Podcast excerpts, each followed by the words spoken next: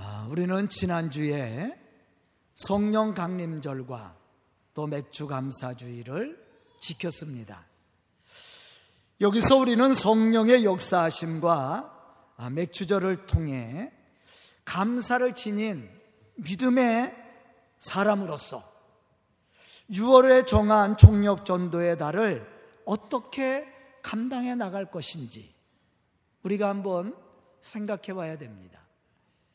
더욱 초대교회 부흥과 관련을 해서 우리가 어떻게 하나님의 복음의 역사를 이루어 갈 것이며 우리가 섬기는 이 교회를 어떠한 신앙의 모습으로 부흥시켜 나갈 것인지 그것도 우리가 한번 오늘 말씀을 통해 생각하고 결단을 해야 됩니다. 본문 2절에 보면 이렇게 말씀하고 있습니다. 열두 제자가 모든 제자를 불러 이르되 우리가 하나님의 말씀을 제쳐놓고 접대를 일삼는 것이 마땅하니 아니하니 그리고 본문 7절에 보면 또 이렇게 말씀합니다. 하나님의 말씀이 점점 왕성하여 예루살렘에 있는 제자의 수가 더 심히 많아지고 허다한 제사장의 무리도 이 도에 복종하니라. 아멘. 여기서 우리는 부흥하는 교회, 하나님의 역사를 이루고 성취하는 교회의 특징을 발견할 수가 있습니다. 그것은 하나님의 말씀이 살아 역사하는 교회가 되어야 한다라는 것이에요. 초대교회 사도들이 물론 열심히 복음을 전했습니다. 성령의 은혜를 받고 열심히 그들이 나가 복음을 전했어요. 그런데 교회 안에 문제가 생겼어요. 그때 사도들이 모든 제자들을 불러놓고 의논한 얘기가 뭐냐면, 야, 우리가 말씀을 제껴놓고 구제하는 일에 너무 우리가 힘쓰고 있지 않느냐. 그러면서 그들이 일곱 집사를 세우고 그들에게 교회의 모든 행정권을 맡기고 제자들은 뭐에 힘썼어요?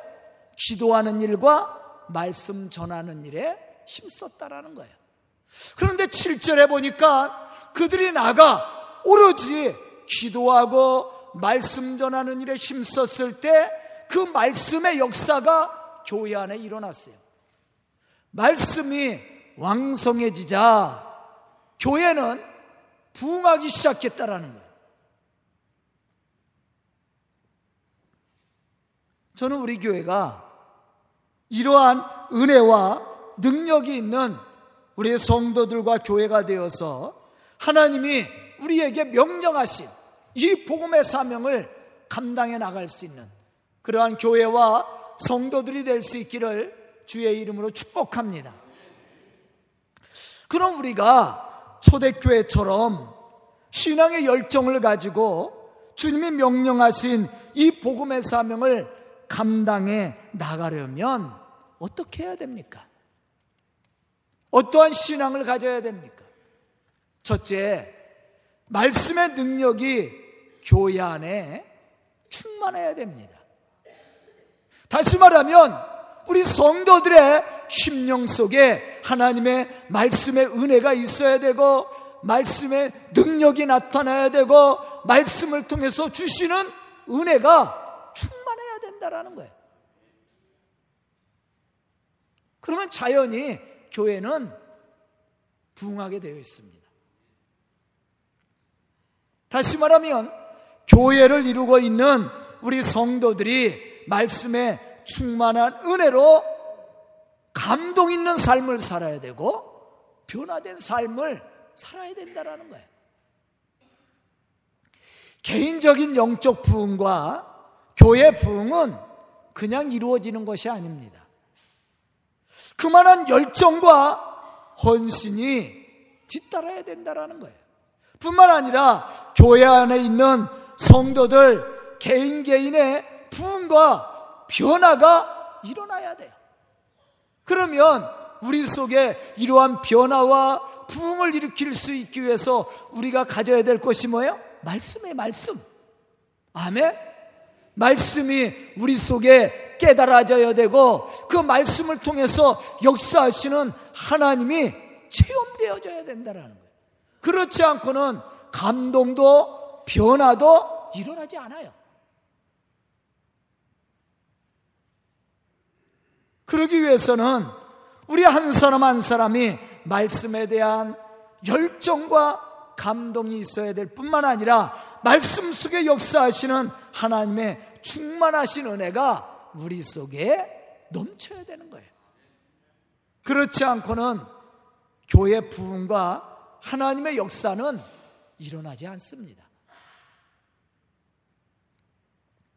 본문 3절로부터 5절에 보면 사도들은 기도하는 일과 말씀 사역에 심썼고 교회에서 일꾼으로 세움을 받은 집사들은 맡겨진 사명을 감당해 나갈 수 있는 믿음과 성령의 충만함을 받은 사람들이었다라고 말씀하고 있어요. 이렇게 교회가 말씀 안에서 하나가 되고 말씀의 은혜와 열정을 가지고 헌신을 다할 때 교회는 날마다 부흥을 했고 제자의 수는 심히 많아졌다라는 것입니다. 과연 어떻게 이러한 일이 일어날 수 있었습니까? 그것은 말씀의 은혜가 있었기 때문이었다라는 것.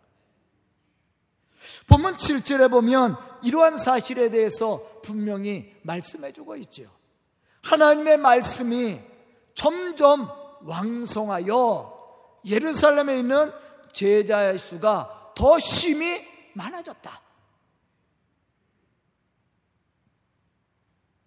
하나님의 말씀은 살아 있습니다.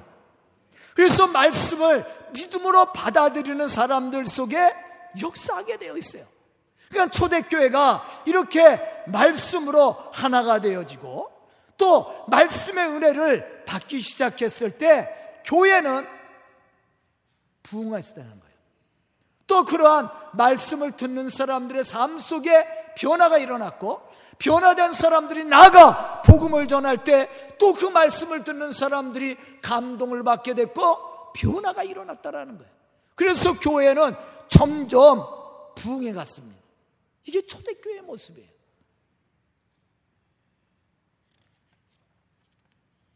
또 이러한 감동과 변화를 체험한 사람들은 능력 있는 믿음의 사람들에 대해서 하나님의 이 거룩한 복음의 사명을 감당하기 시작했습니다.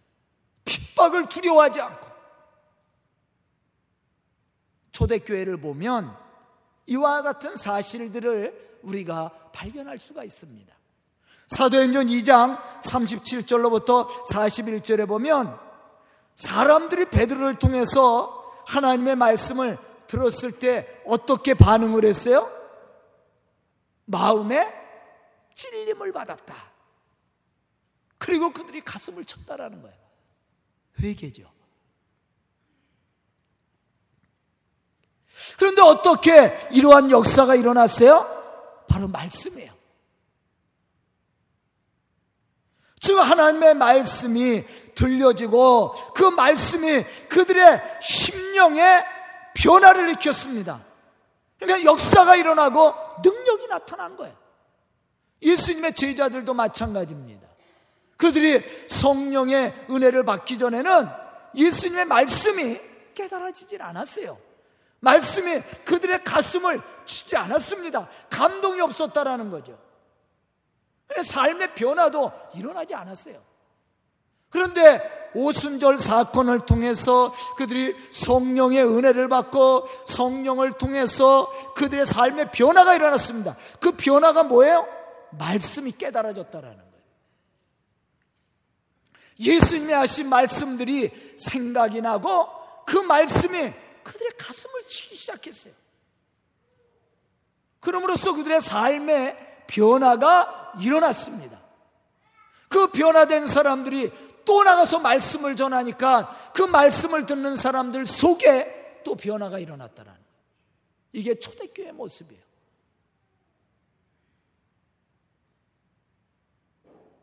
교회 부흥도 마찬가지입니다. 교회 안에 있는 성도들 한 사람 한 사람이 말씀의 은혜가 없으면 교회 부흥은 일어나지 않아요. 교회 부흥이 일어나고 삶의 변화가 일어나려면 말씀의 은혜가 있어야 됩니다. 말씀이 깨달아지고 또 말씀을 통해서 주시는 하나님의 그 은혜가 우리 속에 충만해야 되는 거예요. 그래야만이 삶의 변화가 일어나고 능력이 나타나는 겁니다.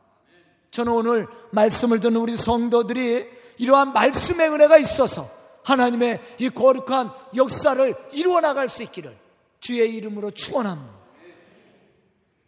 두 번째는 교회 안에 기도 소리가 멈춰서는 안 돼요.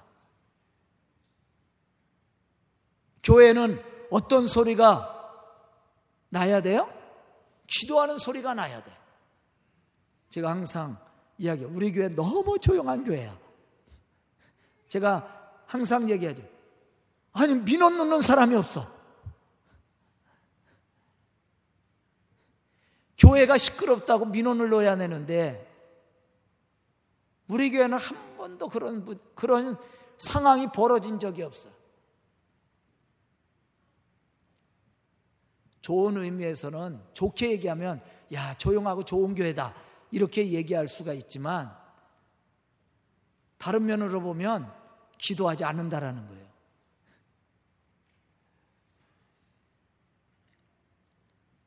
이 주변에서도 사람들이 서강교회는 너무 조용한 교회라고 얘기해요. 시끄러운 교회가 돼야 되는. 뭐 싸우고 다투고 이런 걸로 시끄러운 게 아니야. 뭐로 시끄러워야 돼요? 기도 소리, 찬양 소리로 시끄러워야 돼. 아멘? 이 교회가 가져야 될 신앙이야. 다시 말하면 기도의 열정을 가진 성도들이 많아야 된다라는 거예요. 왜냐하면 기도하지 않고는 하나님의 역사를 우리의 삶 속에 끌어내릴 수 없잖아요. 에레미야 33장 3절에 보면 이렇게 말씀을 합니다. 너는 내게 나와 부르짖으라. 내가 내게 응답하겠고 네가 알지 못하는 크고 은밀한 일을 내게 보이리라. 어떠한 사람에게 하나님이 응답하시고 크고 은밀한 것으로 하나님이 역사하시겠다고 말씀을 했어요? 기도하는 사람을 통해서. 우리가 기도할 때 하나님이 응답하시고 역사하시고 축복하심으로 하나님의 거룩한 일들을 이루시겠다라는 얘기예요. 우리가 기도하지 않으면 하나님이 이 교회에 역사하시겠습니까? 그래서 교회는 기도의 소리가 멈춰서는 안 돼요. 항상 기도로 시끄러워야 돼. 하나님을 찬양한 하나님의 은혜를 받은 성도들의 찬양이 또 넘쳐나야 돼. 아멘. 이러한 교회가 살아있는 교회입니다. 성경 속에 나와 있는 믿음의 사람들은 기도하는 사람들이었습니다.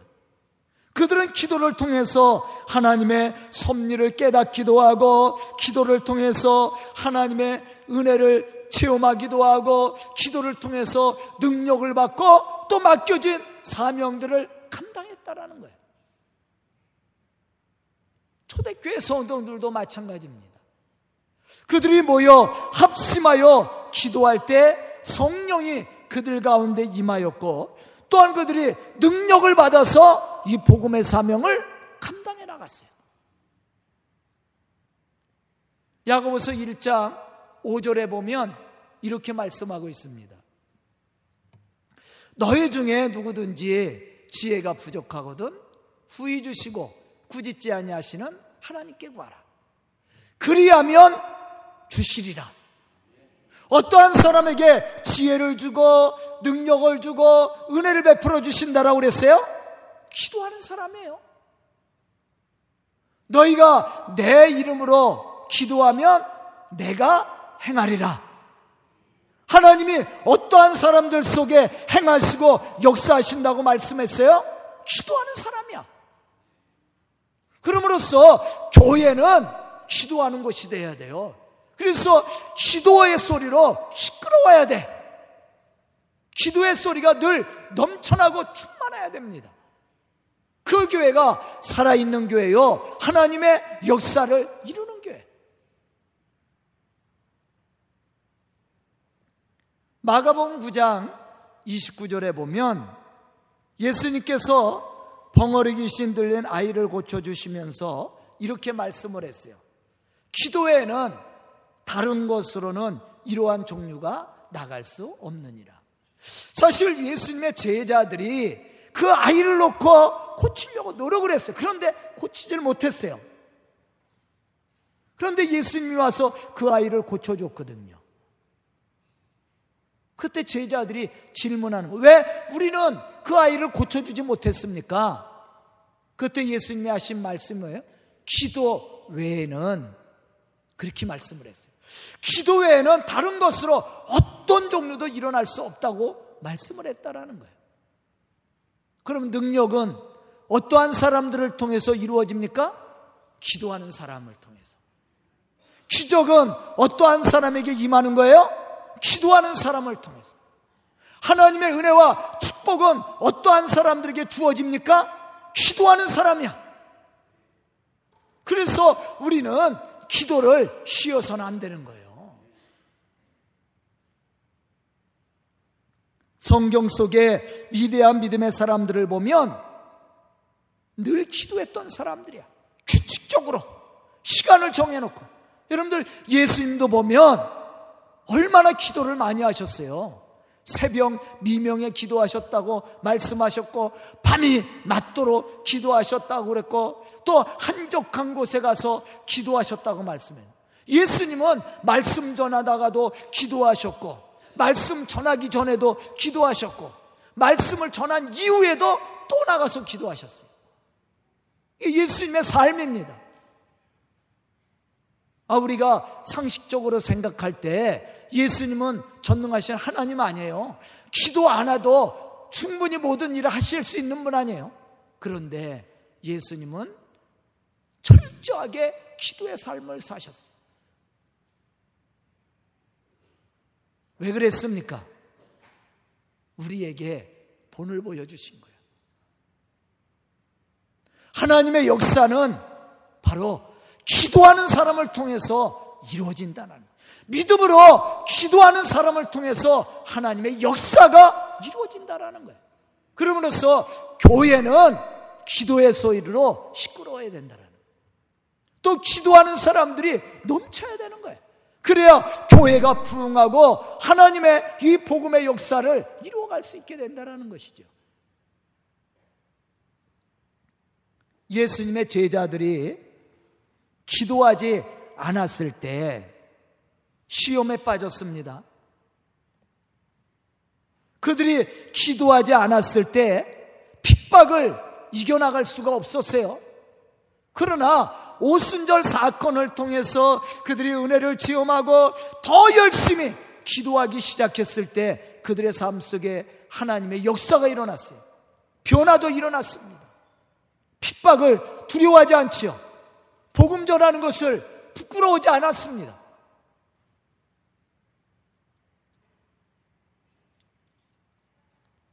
본문 4절에 보면 이러한 믿음의 결단을 하는 제자들을 우리가 발견할 수가 있어요. 우리는 오로지 기도하는 일과 말씀 사역에 힘쓰리라. 아멘. 우리도 마찬가지예요. 우리가 기도하는 일, 또 말씀을 듣고 말씀을 전하는 일, 이거 힘써야 돼. 이 교회가 힘써야 될 일이야. 다른 것이 아닙니다. 교회가 가장 힘써야 될 일은 기도하는 일과 말씀 듣고 말씀 전하는 일이야. 이게 교회가 힘써야 될 신앙의 모습. 이 교회가 살아있는 교회입니다. 하나님의 복음의 역사를 이루어가는 교회. 세 번째는 성령 충만한 믿음의 사람들로 교회는 넘쳐야 됩니다. 왜냐하면 성령의 은혜를 체험하고 성령의 인도하심을 따라 받는 사람들이 바로 말씀을 깨달은 사람이고 기도의 능력을 받은 사람들이야. 아멘. 요한복음 20장 21절로부터 22절에 보면 부활하신 예수님은 제자들을 찾아와서 이렇게 말씀을 하셨어요. 너희에게 평강이 있을지어다. 아버지께서 나를 보내신 것 같이 나도 너희들을 보내노라. 그러면서 예수님이 하신 말씀이 있어요. 성령을 받으라. 이 대단히 중요한 말씀이에요. 예수님께서 우리에게 평강이 있을지어다. 그렇게 축복을 했어요. 그러면서 예수님이 뭐라고 얘기하셨냐면 하나님이 나를 세상에 보낸 것처럼 나도 너희들을 보내노라. 뭐하러 보내는 거예요? 복음 전하기 위해서. 세상에 보내는 겁니다. 파송하는 거예요. 그렇게 예수님이 말씀하시면서 무엇을 부탁하셨냐면 성령을 받으라. 그렇게 말씀을 하셨다. 다시 말하면 성령을 받지 않고는 우리가 이 말씀의 사역, 이 복음적인 사역을 감당할 수가 없는 거예요. 성령을 받지 않으면 예수가 그리스도이심을 믿지도 못할 것이고 말씀의 깨달음과 말씀의 은혜도 없잖아요. 예수님의 제자들 보세요. 예수님을 3년이나 따라다니면서 말씀도 듣고 기적도 보고 능력도 봤어요. 그럼에도 불구하고 제자들은 예수님의 말씀이 깨닫지 못했어요. 이해하지 못했습니다. 언제 예수님이 하신 말씀이 이해가 되고 깨달아졌어요? 성령 받은 이후에. 오순절 사건 이후입니다. 오순절 사건 이후에 그들은 예수님이 하신 말씀이 깨달아졌고, 말씀이 생각났고, 말씀의 은혜를 받기 시작했어요. 그때서야 비로소 그들은 복음의 사역자들로 그 사명을 감당할 수 있었다라는 거예요. 핍박을 두려워하지 않고 오히려 핍박을 합당하게 여겼다고 그랬어요. 그러면서도 예수가 그리스도인 것을 전하는 것을 기뻐했다고 그랬습니다. 이게 변합니다. 이게 성령 받은 사람의 모습이에요. 그래서 우리가 성령 충만한 은혜를 받아야 되고 성령을 따라 사는 믿음의 삶을 살아야 되는 거예요. 즉, 성령을 받아야만이 말씀이 깨달아지고 또 말씀을 따라 사는 순종하는 믿음이 생기고 또 말씀의 능력을 얻게 되고 더 나아가서는 우리에게 주어진 이 복음의 사명을 담대히 담대히 감당할 수 있게 되는 거예요. 사도행전 4장 31절에 보면 우리는 이러한 사실을 발견할 수 있습니다. 빌기를 다음에 모인 것이 진동하더니 우리가 다 성령이 충만하여 담대히 하나님의 말씀을 전하니라. 언제 제자들이 하나님의 말씀을 전했어요? 성령의 은혜를 받았을 때. 성령의 은혜를 받기 시작했을 때 말씀이 깨달아지고 말씀의 은혜를 받은 제자들이 나가 복음을 전했다라는 거예요.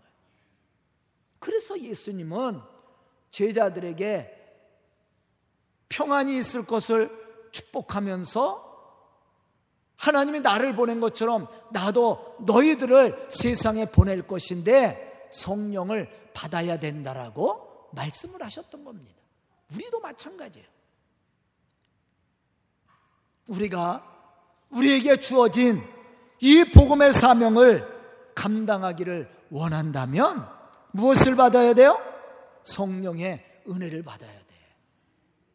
그래야만이 우리가 사명을 감당해 나갈 수가 있는 거예요.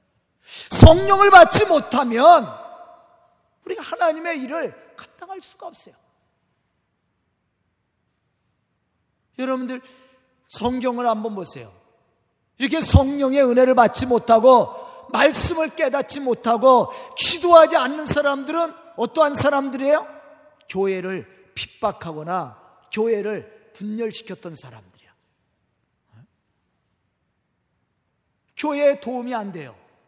오히려 교회를 분열을 시킵니다. 예수님의 하는 일을 자꾸 막으려고 해. 인간적인 생각을 가지고. 그러나 성령의 은혜를 받고 말씀의 은혜가 있었던 사람들은 어떻게 했어요? 하나님의 말씀에 순종하죠. 그러나 하나님의 거룩한 역사를 이루어갔던 사람들이에요. 저는 우리 교회가 우리 성도들이 이러한 믿음의 사람이 되기를 축복합니다. 오늘 말씀의 제목처럼 우리가 복음의 사명을 감당해 나가려면 어떻게 해야 돼요? 말씀 충만함을 얻어야 되고 또한 기도를 쉬어서는 안 돼야 되고 더욱더 성령이 주시는 은혜가 있어야 되고 성령이 주시는 말씀을 따라 순종해야 된다라는 거예요.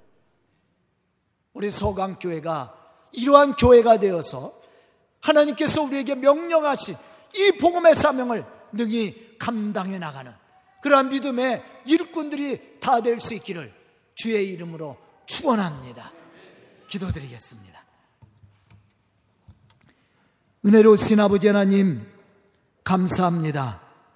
이렇게 귀한 시간을 허락하여 주시고 말씀 듣게 해 주시고 또한 아버지 하나님 결단할 수 있도록 축복하여 주시니 감사합니다. 이 시간 말씀 듣고 결단한 우리 성도들 믿음의 사람으로 부끄럽지 않도록 인도하여 주시며 성령의 감동과 은혜가 있는 믿음의 사람들로 주님이 우리에게 명령하신 그 복음의 사명을 감당해 나가는 믿음의 일꾼들이 되게 하여 주시옵소서 우리 성도들을 통해 교회가 부흥케 해주시고 이 교회를 통해 하나님의 복음의 역사를 이루어갈 수 있도록 축복하여 주시옵소서 예수님의 이름 받들어 축복하며 기도드리옵나이다. 아멘. 아멘. 213장 찬송 드리겠습니다.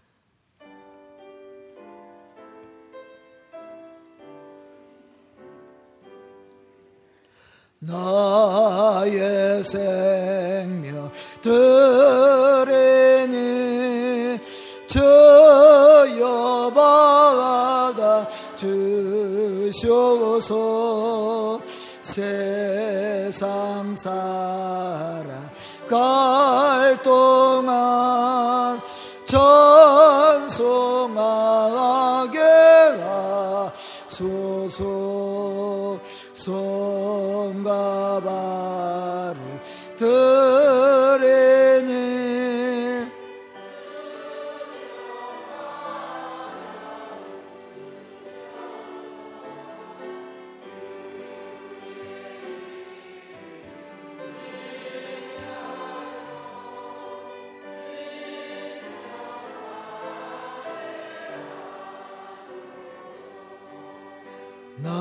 나의 음성 들으니 저 여바다 주셔서 주의 진리 말씀만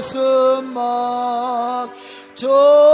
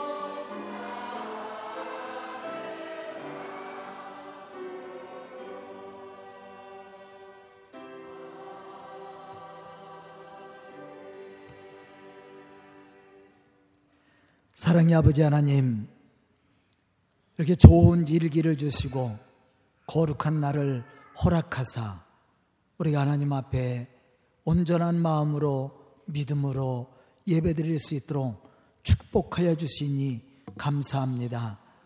사랑의 아버지 하나님, 이 시간 예배를 드리며 하나님께 영광 돌리는 우리 성도들 축복하여 주시옵소서. 참으로 그들의 가정 속에 늘 감사가 있게 해주시고 기쁨이 넘칠 수 있도록 축복하사 부족하지 않도록 채워주시옵소서. 이 시간 저희들을 감사 예배를 드릴 뿐만 아니라 예물을 드려 섬겨오니 하나님 섬기는 손길들 축복하여 주시옵소서. 드린 예물이 쓰여지는 곳에 하나님의 놀라운 역사와 축복이 넘치게 해주시고 드린 손길들 축복하사 그들의 가정이 하나님의 은혜로 충만하기에 부족함이 없도록 채워주시옵소서 우리 성도들의 헌신이 있었기에 교회가 세워지고 또한 교회를 통해서 주의 복음의 역사가 이루어지고 있습니다. 더 큰 일들을 감당할 수 있도록 우리 성도들 가정을 축복하여 주시옵소서 예수님의 이름 받들어 축복하며 기도드리옵나이다. 아멘.